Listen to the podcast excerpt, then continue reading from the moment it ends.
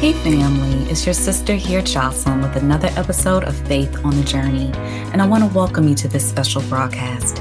If this is your first time tuning in, we are a ministry that's committed to strengthening your faith, healing your heart, and walking alongside of you in some of the most difficult moments of your life. And if you've been following along with us, we're in the middle of our forgiveness teaching series, but we're going to do this a little differently today. We're actually going to tell the story of two men who met at a point of tragedy in their lives, but God was able to show him the power of his love, his grace, and his mercy through one man's decision to forgive. So we're going to jump right into the inter- interview segment of today, and I'm going to welcome to the show our first guest, Matthew Schwartzel. Before we get into the actual part of your testimony that's the focus of today, I want to ask you just to share a little bit about your life before that life-changing event. Sure. Yeah, so I would say, you know, I had a, a pretty normal uh, upbringing, um, you know, was an athlete um, at a young age and, and played sports and uh, all the way up to high school, and um, had a great family, um, a Christian family. We went to church. Um, so just, you know, nothing out of the ordinary of just a, a regular, regular kid growing up. Um, and uh, at a younger age, I had the desire to serve my community um, and actually wanted to be a police officer, um, and went to college for a year and um, just different things and changes. And uh, some friends of mine said, "Hey, we're going to join the fire department. Why don't you come do it with us?" And I said, "I never thought about that, but sounds interesting." Um, and I was still young, so um, actually what persuaded me to do it is I couldn't start my law enforcement career until I was twenty-one. Uh, and at the time I was nineteen, and I was ready to just move on with uh, with college and to get my career started. And so ended up putting in the application, and two months later, um, I was at my first day of recruit school. Um, and that's kind of how my, my journey started. Um, but but other than that, just a normal... Normal everyday kid, um, growing up. Nice, nice. And so you you were enjoying life, and you were working really hard as a firefighter, which is an important job. So I thank you for your service in that respect. Uh, tell us uh, before actually uh, the incident took place, did you did you have a relationship with God? I did. I did. Okay. I was saved in seventh grade. Um, And just always, you know, was in a church upbringing um, at, from a very young age, but uh, was officially saved in seventh grade. And so, yes, I did. I had a, a strong relationship with him um, before the incident. Okay. All right. So let's talk about the incident. Tell us about what happened that autumn day in two thousand six. Sure. So I, um, it's funny, the weekend that it happened, the weekend before, I had just moved out of my parents' house and into uh, a house with three of my best friends that were also firemen. Uh, so, you know, my life was going just how I wanted it to, um, just starting my new career. I was six months in to the fire department, had just moved out on my own, um, just experiencing all these great things, you know, all this momentum that was going my way. Um, my career, my own house, uh, my best friends, and just starting this whole new journey. So, I mean, life was, life was great. And uh, it was a, a Sunday. I worked my twenty-four hour shift on a Sunday. Um, and I was at a different station. I had traveled to a different station within the county, and I was actually on the ambulance that shift. And we just had an extremely busy shift. Uh, I think we probably ran seventeen or eighteen calls that shift, and uh, several, you know, after midnight, through the course of, you know, midnight to seven in the morning. Uh, so got next to no sleep, but it wasn't out of the norm. You know, that was, that was kind of what was normal in our county for specific stations. And that was a busy station, and that's kind of what you did. You know, you were just, you were up all night, and you worked a twenty-four hour shift, and um, it was nothing out of the ordinary. So at shift change, I got up, uh, packed all my stuff up, and, you know, talked to all my coworkers and said, you know, we'll see you in three days. And, um, Uh, my mom called me on my way home and asked how my shift was. And, uh, you know, I was talking to her half the time, and some friends of mine called and said, you know, "Hey, what do you want to do today?" And we were just kind of planning out the day. And so it wasn't anything that, you know, I was extremely tired. It wasn't anything that, you know, I had any kind of alert or, or heads up about that, you know, something may, may happen on the way home. And, um, I turned off the road that I live off of, and my house was, uh, three to four miles away off the road, and about two miles down uh, that road, uh, I ended up nodding off for just a few seconds. I mean, I think they concluded that was literally three to four seconds. Um, and it was just enough time to to do it around a corner. And, um, you know, I drifted over into the other lane, and it was, you know, perfect timing for for me to beat the, the oncoming car. Mm, okay. So when you met that oncoming car, tell us what actually happened. So um, when I was driving, like I said, I didn't I didn't feel tired. I didn't feel like I needed to pull over. Uh, so I was just driving. Um, and the next thing I know, I, you know, I just hear this, this awful noise of, of metal and glass breaking and this screaming. And it turns out it was me that was actually the one screaming. Um, and as I came to and kind of realized what was going on, and it registered that I'm in a, in a car accident, um, my truck was kind of spinning around. And once I came to a stop, you know, and kind of got my bearings, um, I thought maybe, you know, I ran off the road and hit a mailbox. I thought I hit ran off the road and hit a tree maybe. Um, and so when I came to a stop and kind of realized what what had happened and that I was in an accident, or maybe I rear-ended somebody, you know, I just thought, you know, nothing tragic would happen. Um, and I got out of my truck and I started looking around, and I saw the vehicle off to the side of the road. Uh, and that's when I immediately ran over there to assess what was going on. And, and, uh, you know, and that's when I realized that it was, um, going to be a little bit worse than, than what I'd hoped. Mm, wow. Okay. Um, so, um, at that point, uh, did you, did you make a phone call, call nine one one? What, what were your next steps at that, at that point? So I, uh, I immediately ran over and assessed June, um, and, And uh, I heard Faith um, crying in the back seat. And so I uh, immediately, you know, started talking to her and just making sure that she was okay and assessing her. Um, ironically, um, a chief from my department was on his way to our headquarters and had pulled in basically right behind me. And he thought that I was a, a passerby. He didn't know that I was involved until, um, you know, I informed him that I was driving the truck. Um, and so he kind of immediately pulled me away um, and kind of sheltered me over um, away from the scene. And uh, by that time, uh, a bunch of people had started showing up and um, and calling nine one one. So I never actually made the call. Um, and they just kind of kept me off to the side until the fire department started showing up. Okay. Um, now, I don't know if you saw this at the time, but who was actually in the vehicle? My vehicle? Um, in the vehicle that was hit, that you hit, who was actually? I'm sorry. Um, so June Fitzgerald was uh, was driving, and then Faith was a year and a half old at the time. She was in the back seat. Okay. Okay. All right. So uh, at the time, June uh, was was married to to Eric Fitzgerald, and I actually would like to bring him on the line so he can can share just how he actually heard the news of what happened. So uh, basically that morning I was kind of getting ready to go to seminary. I took classes on Monday uh, at Extension Center in Atlanta, and I was preparing to get ready for the day, and uh, I charged my phone in the kitchen. I just left it plugged in the kitchen. Uh, so I didn't hear apparently there were phone calls, people trying to reach me. I didn't hear any of that. And uh, I kind of got startled with a pounding on my door. So I kind of went to my front door, and it was my, my pastor at my church uh, where I was serving as a student pastor at the time.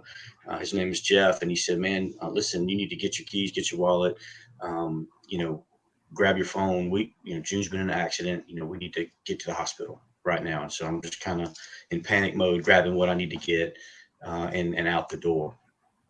Mm, my God. Okay. So out the door, did you go straight to the hospital? What, what happened next? We did. Well, en route, um, you know, I'm, I'm asking questions like, hey, what happened? What's going on? And, and he didn't have a lot of information. The sheriff are actually the one who ended up contacting him because they, they knew that I was at that church.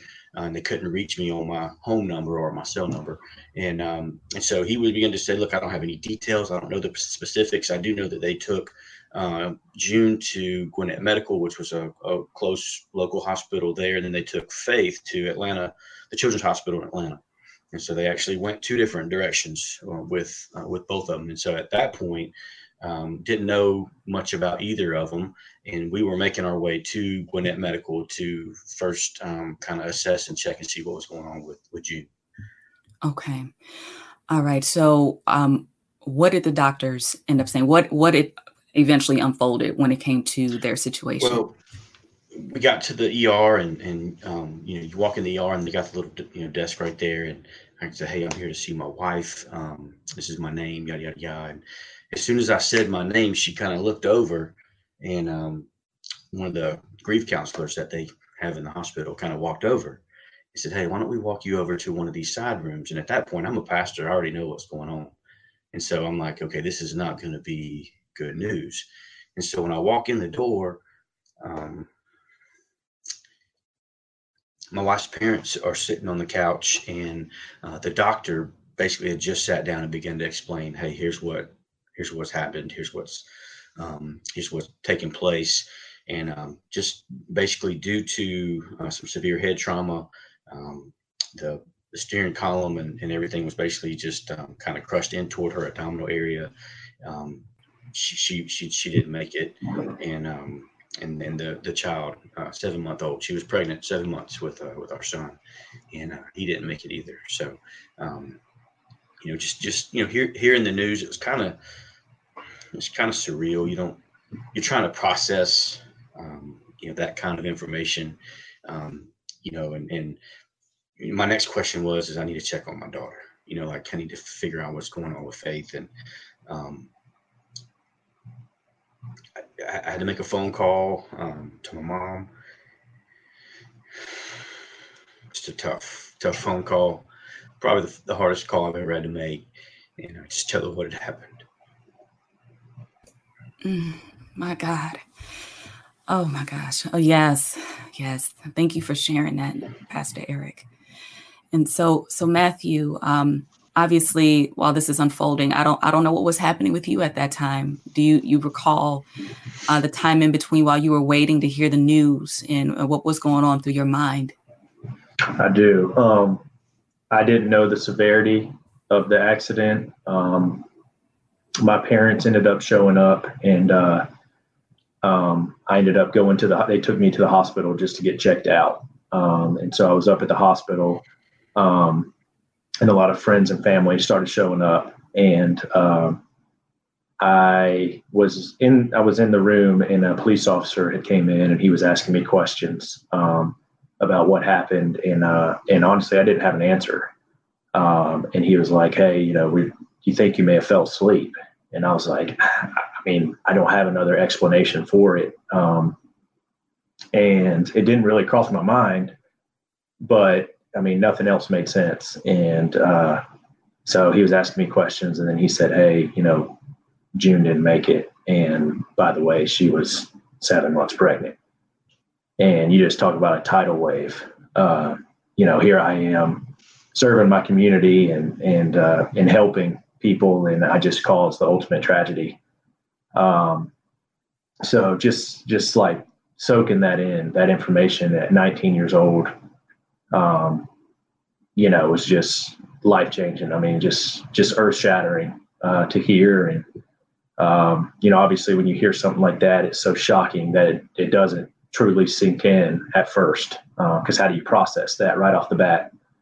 Um, so I just remember, uh, I just went home and I went back to my parents' house and I stayed there for a few days. And I just, I just, I just laid in bed and just, Uh, you know, just cried basically for days and just was, just didn't understand, you know, and just trying to, to grasp and, and comprehend the whole thing. And, um, you know, there was, there was great relief knowing that Faith was okay, but then ultimately that, you know, the impact of what just happened with, you know, with Eric and, and just the whole family, uh, it, it's a domino effect of emotions. Um, So it was tough. I mean, that, that was the, the toughest thing I've ever been through in my life, and I hope I never go through something like that again.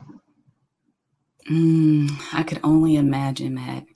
Um, thank you for sharing that. I know people um, have also experienced some type of a tragedy where they, they struggled with the same feelings of shame, I'm assuming, condemnation, and a whole bunch of different things. And so I know that was a very difficult time in your life. Um, and on the other side of that, Eric, you were going through your range of emotions. And so if you could share with us, What were, what were things like for you uh, during that that those first couple weeks after the accident, or months?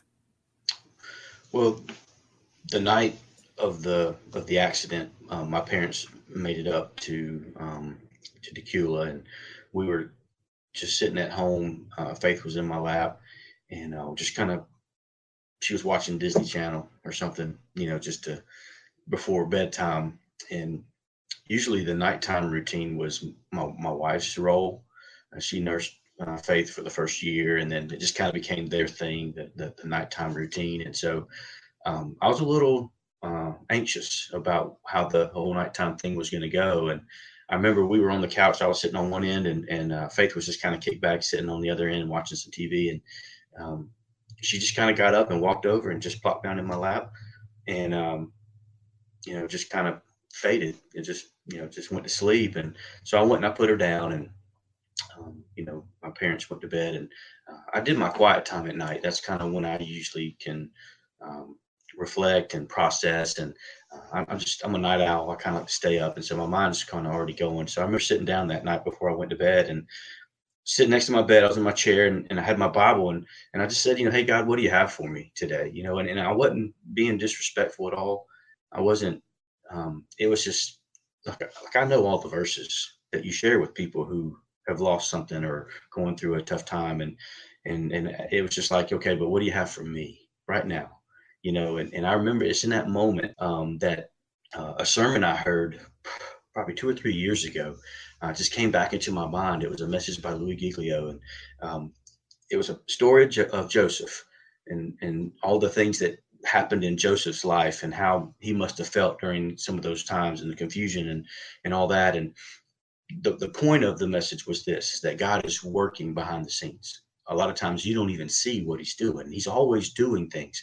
Um, and he said, so here, here are three things that you can trust and know that God is doing um, in your circumstance right now. He said, number one, God is for himself and his glory. And I'm just sitting there and I'm remembering each one of these points. Now, how often does that happen? You know, people forget more sermons, I think, than, than, than uh, anything else, but I, this was so clear. And, um, so I'm thinking, okay, God is for himself and his glory. Okay, that makes sense. He's the only one who's worthy. I get that. The second point was God is for his people. He loves his people. And I kind of pushed back a little bit because I was like, man, I don't really feel love right now. Like, I don't really feel, um, that I've been loved. And I, and, and, but as I kind of processed that, you know, I thought about, you know, June and, you know, she, she's in heaven. She's in, she's in the presence of God. There's no tears, no pain, you know, um, no disappointment. And so, uh, she's in the only, the only other place than by my side where she would be happy, and, and, and she's, she's fulfilled. And so I was like, okay, God, you did take care of her. You know, like you, you got her covered. And so now it was really more me going, okay, I, I'm hurting. I'm, I'm struggling, um, you know, and it was more a reflection. So I, that's where it was a trust issue. Okay, am I going to trust that God is going to take care of me? And the third point that I remember to the sermon is that God is for his redemptive purpose. In other words, that no matter what situation you're going on, uh, or that's going on in your life, um, God can take that situation and from it um, promote the gospel, promote Jesus, promote the fact that he can redeem, he can restore, he can renew. Um, and so I began to look at my Uh, my life and, and what had just taken place. And there were so many questions. There were so many things I didn't understand, so many things that I couldn't explain. Uh, to to have three things that I could sink my teeth into, that I could know beyond a shadow of a doubt, okay, God is doing these three things. Um, and so it kind of gave me purpose. And so as I woke up the next morning, it's like, okay, I want my life to do three things. I want it to promote and give glory to God. I want it to communicate to people that uh, God loves them. And, and I want Jesus to be proclaimed. I want people to understand that Jesus saves. And, and so it kind of gave me a, a focus. And then, of course, having Faith survive gave me purpose as well, because I'm leading and having to be a father uh, to, to her, which I never would have wanted to be a single father of a, of a daughter. And I never would have planned for that. And yet, you know, here I am. And, and so, um, you know, it, it really gave me um, clarity. Now, as it, with respect to uh, to Matthew, I, I didn't hear a lot of details about um, the, the other person involved in the accident. That, you know, they protect kind of that information uh, in the process, uh, which they should. Um, but there were some friends of mine that were friends with his, because, you know, again, we lived in the same community. And and so those mutual friends began to share and talk. And I began to hear things like, hey, man, uh, Matt's praying for you. He is so heartbroken, things like that. And uh, even the pastors um, at the church where Matthew had, I was friends with a lot of the pastors over there. They came and uh, would visit with me. And um, so there was there was already a, um, there was an understanding and awareness that I'm not the only one who's suffering here. I'm not the only one who's who's in pain right now, uh, in this moment. And and anytime something like this happens, try to put yourself in their shoes. Like, man, what what if that were me? How many times have you driven, honestly, and you could kind of feel yourself kind of just a little groggy, but yet you kind of pushed on? I mean, it could have been me. And so, um, you know, I knew from uh, the get-go what God's desire for me was. I mean, it, it, word, the word is clear. Forgiven people forgive people. So if you've been forgiven, then you should also freely forgive. And so that was really never a, an issue for me. Um, it was just more of how, how's this going to take place, um, because of the, the, you know, the legal aspects of it and everything that was going on. You know, uh, attorneys are telling us you can't talk to each other, you can't meet, you can't have any interaction. And so um, basically there was a two year, almost eighteen month, I should say, process where we weren't allowed to speak. We weren't allowed to have any interaction. Uh, and so it, it kind of just pushed pause on the whole thing, um, but allowed allowed me, uh, maybe even him, um, to, to process some of these things on our own, uh, maybe to prepare for uh, the opportunity that we would have to maybe one day meet. Wow. Wow. So God was really working on you during Absolutely. That time. Yes. And Matt, I, I want to ask you, so a, a significant amount of time sounds like it had passed, but then there was one day where you actually saw him unexpectedly, right? If, yes, if, ma'am. If you can tell me about what happened when you when you saw Eric, and, and what was your response, what was going through your mind, and just tell us about that encounter. Yeah, so um, it was right before the, the two-year anniversary of the accident, and, and Eric and I still had not directly communicated. Um, and so I think I worked like a half a shift that day, and um, and it was just on my heart so so hard, um, you know, and just knew what tomorrow, the next day was bringing with the with the anniversary. And I was like, you know what, the court stuff is it's over with, and, and we still haven't directly talked, but I don't care at this point. Like, I feel like it's on my heart and God's laid it on me to, I just, I have to express my sorrow to this man. Like, so I was just going to get him a card, uh, and I was just going to write a handwritten, uh, you know, note in the card and just tell him how, you know, how sorry I was, and um, just express, you know, my, my emotions to him. And, um, so I had pulled into Publix in our local town, and, um, right as I pulled in, a a man from Eric's church, who is kind of was one of our middlemen that kind of communicated back and forth between us through the whole process, he called me. And he was like, hey, what are you doing? And I said, I'm actually about to get Eric a card, and I'm going to run it by his house. So it's, I'm glad you called, because what's his address? Um, and he was like, yeah, I was just going to check up on you, because I know what tomorrow is, and it's going to be, you know, tough. And as I'm sitting here talking to him, I see Eric walking in. And so, um, so I, you know, I'm like, oh my gosh, I just, Eric just walked in, and he was like, I got to call you back. And so he hung up, and I kind of knew what he was going to do. And so I immediately called my mom, and I'm like, hey, you know, here's the deal. Like, I'm a wreck right now. And, um, and a few minutes later, uh, Eric comes walking out to my truck, and, and I was like, all right, here we go. Um, and so he just walked up, and I got out of my truck, and Uh, and we, we just hugged. Um, I don't even think we said anything really. Uh, we just hugged for, for several minutes. And, and, you know, obviously I, I just started to, to lose it and, and to cry. And, you know, I think the, the only thing I could say was, man, I, I am so sorry. And, um, and we just embraced each other, uh, for, for what seemed like an hour. Um, but then we just started talking, um, and just, you know, kind of sharing what was on each other's hearts, and, and, uh, you know, what we were doing, you know, through the process. And, uh, and it was really, it was really a, a powerful moment. Um, it was one I'll never forget. Uh, just the, the instant bond that we developed, um, was truly amazing. So.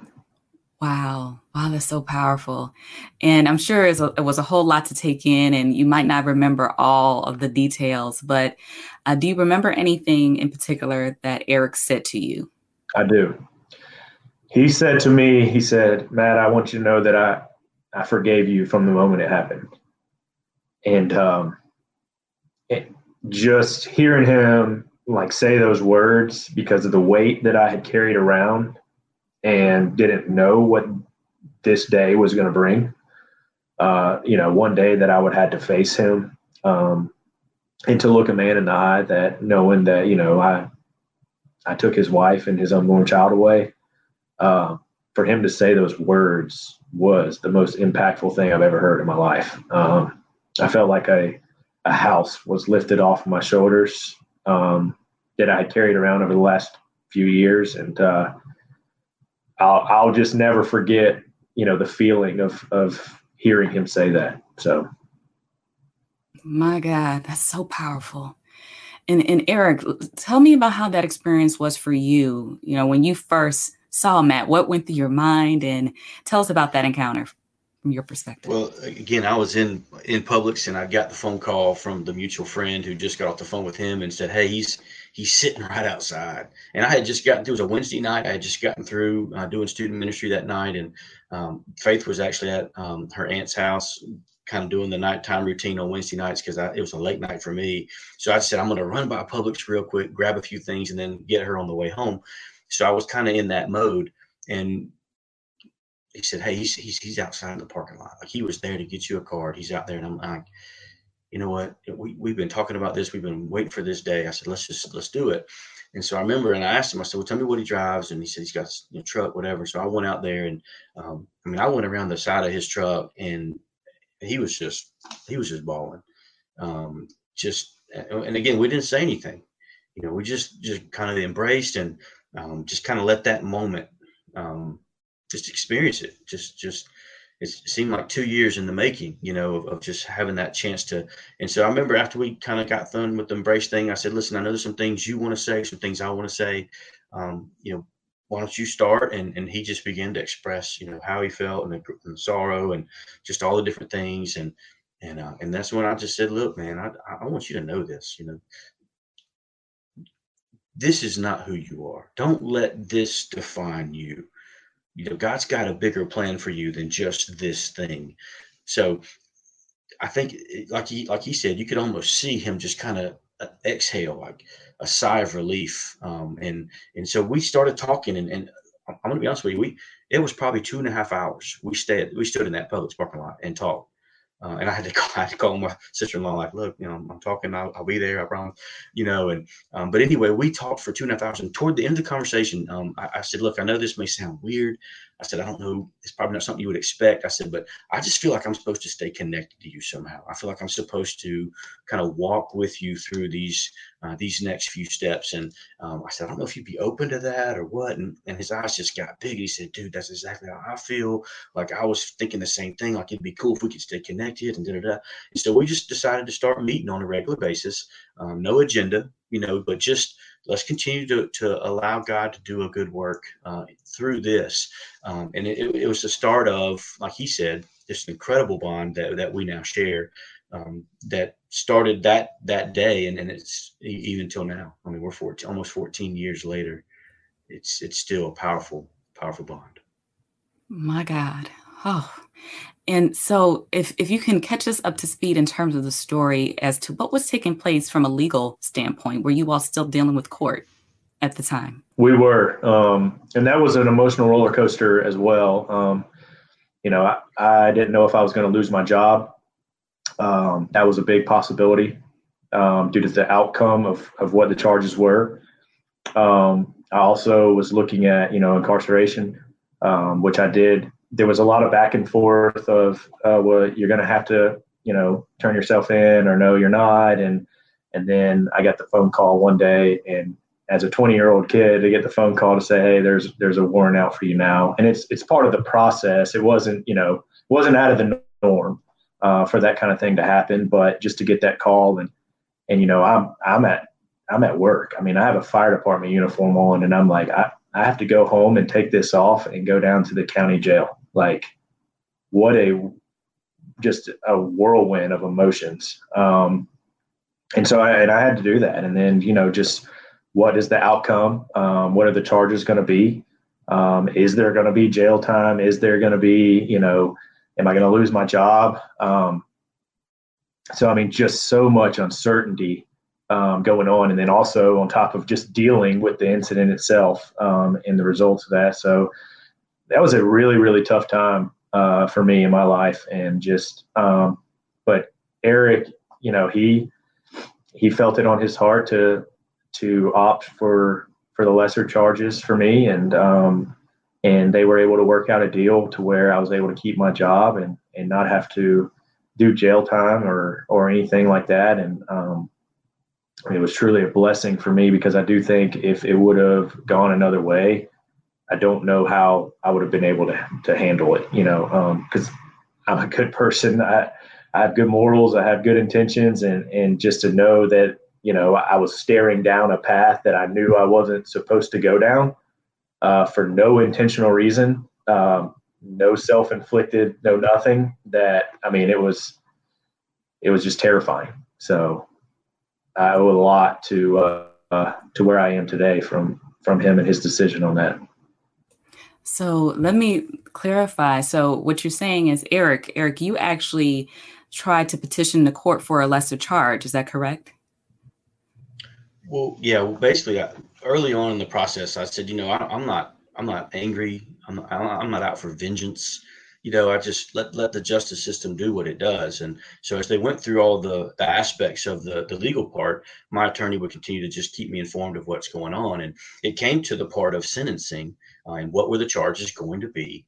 And the Solicitor General called her, um, my attorney, and said, hey, um, we want to hear from the victim. You know, and what, what are his desires here? What? So she told me, and she said, hey, if, if it's a, it's a felony, you know, he loses his job, he could spend time in jail. I mean, it was just boom, boom, boom. And I'm thinking, man, this guy's already been through so much. And we hadn't met yet at this point, you know, and I'm thinking, you know, too much loss has already taken place because of this accident. There's no reason to have more. And going to jail and, and, and having to deal with all of that, Um, it, it that would be a huge stumbling block for anybody to overcome.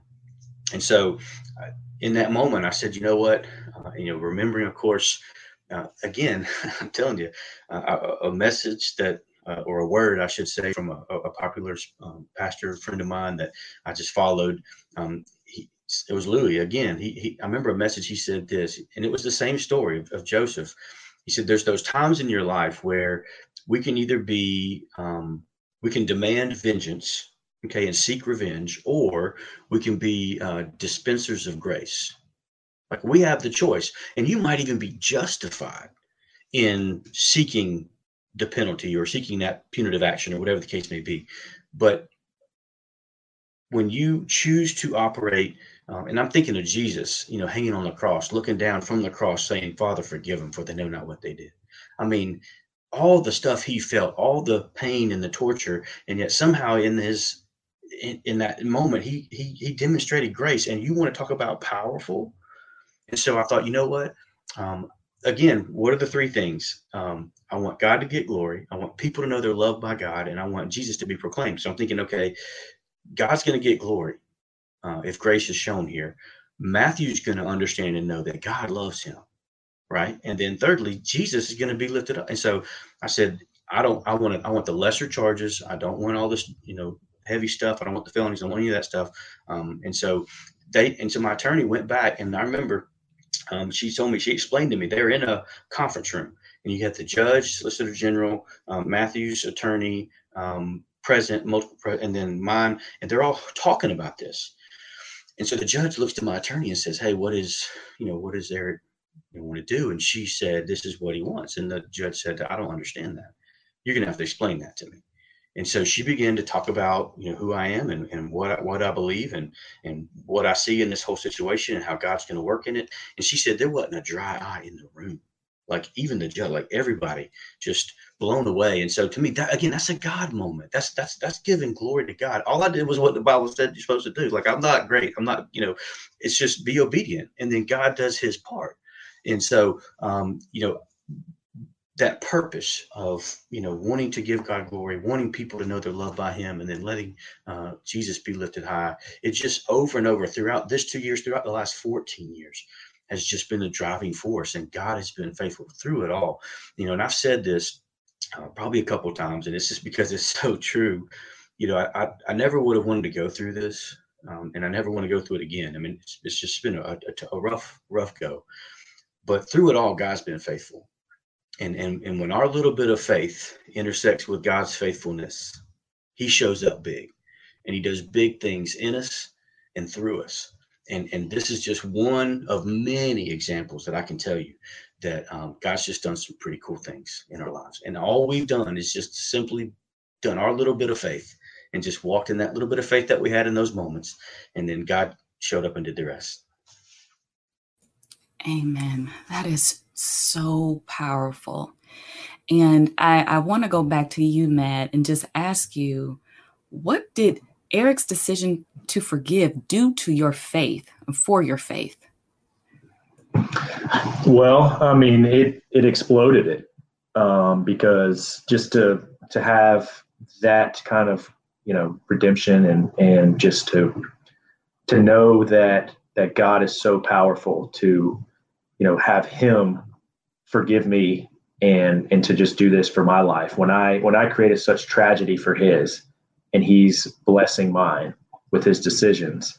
Um, I mean, it was un, unexplainable. Um, so, and I can remember too, I mean, when I, when, when I went to court, um, and, and all of it was settled, the same thing, the courtroom, the judge, I think Eric's lawyer, right after it was, it was done, just came up and just, she was bawling and gave me a huge hug and, and told me she loved me. And, uh, the judge was crying. And I mean, it was just like, very powerful and emotional. Um, and so, I mean, it just, it's so unexplainable, even on a human level, of, of what kind of impact, um, that that was made, uh, in my life and, uh, in other people's as well. Mm, man, just hearing about it gives me goosebumps. And so I, I love to hear, if we fast forward, what has God done in your life since then? And I'll actually, I'll start with Eric. What, what has transpired over the last fourteen years? Um, well, Faith's grown up. Uh, I was a single father for about six years and I moved back to uh, my hometown of Thomasville, and I uh, had a chance to be a family pastor at a church there, and um, got open that door and uh, met somebody, a young lady, and, and her name's Kelly. And um, we dated and then got married, and Um, so God began to provide, you know, in that way. And, and uh, a couple of years later, we got pregnant uh, and had another little girl named Mackenzie. And uh, and so she's now three. Uh, Faith is now fifteen. Um, and so I've got a lot of estrogen in my house right now. Uh, I'm outnumbered uh, for sure. But, man, what a blessing. And so God's just, again, he, throughout this whole process, and I I really do need to write all this stuff down, but um, there's so many ways that God has just demonstrated his faithfulness uh, over and over again. And I remember, I, again, I look back at that story of Joseph, and he's he's he's been sold into slavery and, and you know, basically rejected by his brothers, betrayed by his brothers, um, you know, slave in Potiphar's house, then falsely accused by Potiphar's wife, thrown in prison, and just kind of wasting away. And yet, if you read in that chapter in Genesis, it says, but the Lord was with Joseph. But the Lord, it says three times, but the Lord was with Joseph. And so I kind of, I felt like I've experienced that in my own life. Like if, if you look at it, and, and some people kind of on the outside would say, "Ooh, man, you've had a rough go. I mean, are you sure you believe?" But God has been here the whole time. And just because God might be silent, it doesn't mean that God is absent. And I think, I think God just works behind the scenes so often, and even in little things. I mean, we were surrounded by friends and family in Decula for the uh, six years that we were there following um, the accident. Um, June's parents and her sister, and um, th- there, there were such a huge help. Um, Faith never spent a day in childcare. Um, she had her, her grandmother there. She had her aunt right there, and they just poured into her and loved on her. I mean, just a huge blessing. And so my family, friends, I mean, I just can't tell you, uh, the church that I was serving at, I mean, just huge blessings uh, during this whole time. So here we are, you know, almost fourteen years in, in a couple months. It'll be fourteen or one month, actually. Uh, it'll be fourteen years since since the accident. And I can just I know I know forgiveness is a big part of our story, but the real story is God's faithfulness. It really is. That's the real story. And so, yes, forgiveness has been huge. And and I'll even say this, and I don't want to s- steal anything from Matthew, but, you know, you, and you've hit on, you know, how has it helped Matthew? How has it benefited Matthew, this forgiveness thing? But I'm going to tell you, I think I've been blessed by it just as much as he has. I think I've received from it, because here I'm able to watch good. Good things come from a terrible situation, uh, a life-altering moment, a tragic moment. And yet from those ashes, God's brought about beautiful things. He's done good things through it. And so it's a faith builder for me. Uh, our relationship, me and Matthew's relationship, uh, continues to provide uh, a positive Um, perspective and a positive, basically, evidence of God still working and doing. Seeing what God's done in Matthew's life, uh, even apart from me, has been a blessing for me. And so throughout this whole thing, uh, it's really just a story of God's faithfulness. Amen. And I'm so glad you brought that up, because forgiveness is not just about the other person. It's about us, and God knows what's best for us. And so there's a reason why he asks us to forgive. And so I, I want you to speak to those individuals out there right now who just look at you in awe, Pastor Eric, and like, oh, there's just something different about you. You know, you must have some type of superpower to be able to do this. But it's really, it, you're, you're saying, no, it's no, not that deep. I mean, Jesus, I mean, he taught very clearly. Clearly, um, that we're to forgive, um, you know, and so uh, bear with one another, forgive one another, love one another, encourage one another. Look at all the one another's in the New Testament. Um, he's spoken to us on how we should do life with each other. And, and a big part of that is, is forgiving one another. And yes, there's relational benefits between you and the other person, but I think it's also uh, a spiritual benefit between you and God, because think about it. We didn't deserve what we received from Jesus. Okay, so we received this grace and this forgiveness from him. And so having felt that and experienced that in my own life, to then turn around and not be willing to to, to give it, man, what a hypocrite I would be, you know? And so um, I, I want to be a vessel where I can take the love and the forgiveness that God's given me and just pour that right back on somebody else. Let them experience that same love, that same unconditional love, that same forgiveness, that same grace. So yes, it's a, it is a benefit for relationally. But the spiritual benefits of just, one, being obedient, because God's told us what to do. You just got to be obedient. It's not always easy. Okay. But it's simple. It's not hard to understand. It's just, you got to, you walk it out. And let me just say this. Forgiveness isn't just an instantaneous thing. Like, it's not just like, okay, I forgive you, and then today you're going to be fine. I mean, every day you wake up and you, I'm going to choose to forgive. I'm going to choose to forgive. It's, it's continuous, uh, but it's also complete. So you, it's every day, con- completely and continually, I'm forgiving uh, people in my life. And and and when God, when God allows you to experience his forgiveness, and you understand what it's accomplished in your life, to be a part of that same equation with uh, someone else, it's just a blessing. It's a, it's a privilege uh, to be able to be that in someone else's life as well. Mm, praise God. Amen to that. And and Matt, if you could just briefly share what transpired over the course of the fourteen years for you since that, that accident. Sure. Yeah, I um I ended up doing eight years on the fire department um, after the accident, and then decided that was enough for me, um, just through my personal situation, and then, you know, what all you have to endure uh, in that profession. Um, this month actually is my wife and I's ten month anniversary, or ten year anniversary, not month, ten year. Um, so I got married, and uh, when we had our first son, that's kind of when the switch happened. Was I was like, oh, do I want to do this for the rest of my career? And and I decided it, it wasn't best. Um, so I started my own company uh, over six years ago. Um, and since then, now we have uh, three beautiful children. We have two boys and a girl, uh, eight, six, and almost five. Um, and I have been extremely blessed uh, with with my family and my children. Um, and in my business as well. Um, our business has been completely blessed, and um, we have over 50, fifty to sixty employees that work for us throughout the country. And, um, and sometimes I don't understand the blessings that I'm getting. Um, and that's kind of been challenging for me too. And then to piggyback on what Eric said, I mean, faith and, um, well, basically faith, you know, it's a continuous everyday cycle. I mean, you can't say, well, I have faith or I have redemption or, or I forgive. And that means it just magically goes away. It's something that you have to work on every day, and that I have to as well. I mean, I have to, I almost have to forgive myself every day.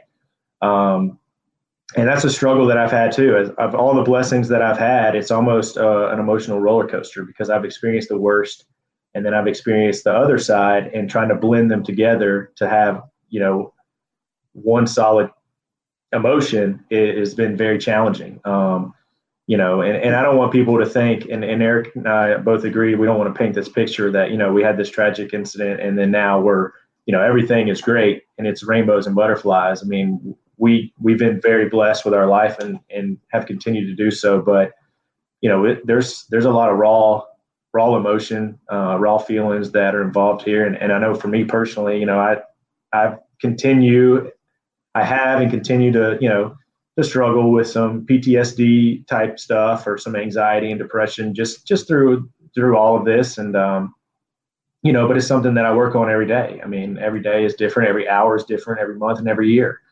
Um, but what drives us through is having that faith, um, and knowing that God's with us, and that, you know, and there's nothing too big for him to handle. And, um, and that's what gets us through. So, um, you know, it, it It's good. I mean, it's it's very good, and, it, and it's been a blessing. Mm, my God.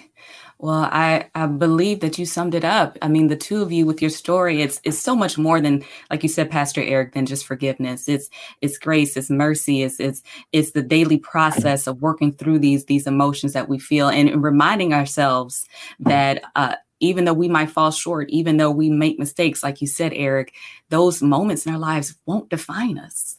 Only God does. And so I, I thank you so much for your stories. And I look forward to seeing what God continues to do through this testimony, because even though this happened fourteen years ago, the story is still that powerful today. And I, I know you've helped to free somebody who might have been struggling with shame and condemnation, or even being held captive with the, the shackles of unforgiveness to, to find freedom today. So I do want to offer you all the opportunity to have one final word before we close. Uh, Pastor Eric, is there anything else you'd like to share with our listeners or guests today? A couple things. Uh, one, again, the the power of forgiveness. Um, it, it not only opens the relational door between you and God as you walk in that faith, and he has access now to do something big through you and in you as you just take each day a little step of faith. But I think you receive from it too, uh, the relational aspects, redemption, the restoration, and it gives you an opportunity to see how God can do a Romans eight twenty-eight kind of a thing, where he takes all things and works them out for the good of those who love him, who are called according to his purpose. You can actually see that fleshed out. If you choose not to forgive, you're you're keeping all that from happening. You're you're restricting that. And then secondly, if you have been Uh, whether, again, accidentally, like with Matthew, or even maybe sometimes intentionally, uh, but you've done something that has caused harm or caused um, pain to someone else. And you kind of in that, you know, aspect of feeling the guilt, feeling the shame, feeling the condemnation, um, know that God does forgive, and that his forgive is, uh, his forgiveness is eternal. Uh, obviously, getting forgiveness from the person certainly is a huge, um, I think, a huge thing, uh, but God, God loves you. He wants what's best for you. And that's the whole reason that Jesus went to the cross, was to forgive us of the things that we can't do for ourselves. We, we're just not good enough. We can't do it. And so give God a chance to bring peace, to bring freedom in your life, uh, and to bring that abundant life that he promises us, uh, by, again, just walking in faith, walking in obedience. Uh, God, God can do a miraculous work in your life if you'll just give him a chance.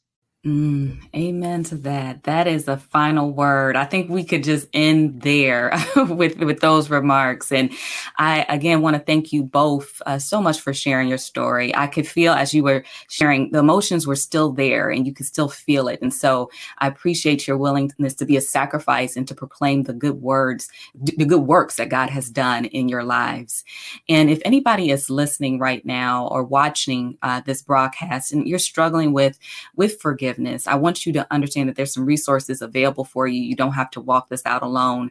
I encourage you to visit our ministry website, and there you'll find uh, a course that is actually twenty percent off on forgiveness that you can take advantage of. And in addition to that, uh, my book, Breaking the Power of the Mask, is available for sale right now. And we dive into not only forgiveness, but also working through shame and condemnation, which is something that you can also struggle with in a, in a situation like this. And so please check that out along with all these other free resources and tools that are available for you. And I encourage you to subscribe so that you never miss an episode. Uh, you can follow us on YouTube. You can uh, find us on Apple Podcasts, Spotify, and a number of different resources as we try to proclaim the good works of God. And again, to help you to heal the heart wounds in your life. And so So we thank you so very much for tuning in to this broadcast. We hope you are blessed by it. And we look forward, as always, to seeing you again next week. So until then, you stay encouraged and keep your faith on the journey. Be blessed, everybody.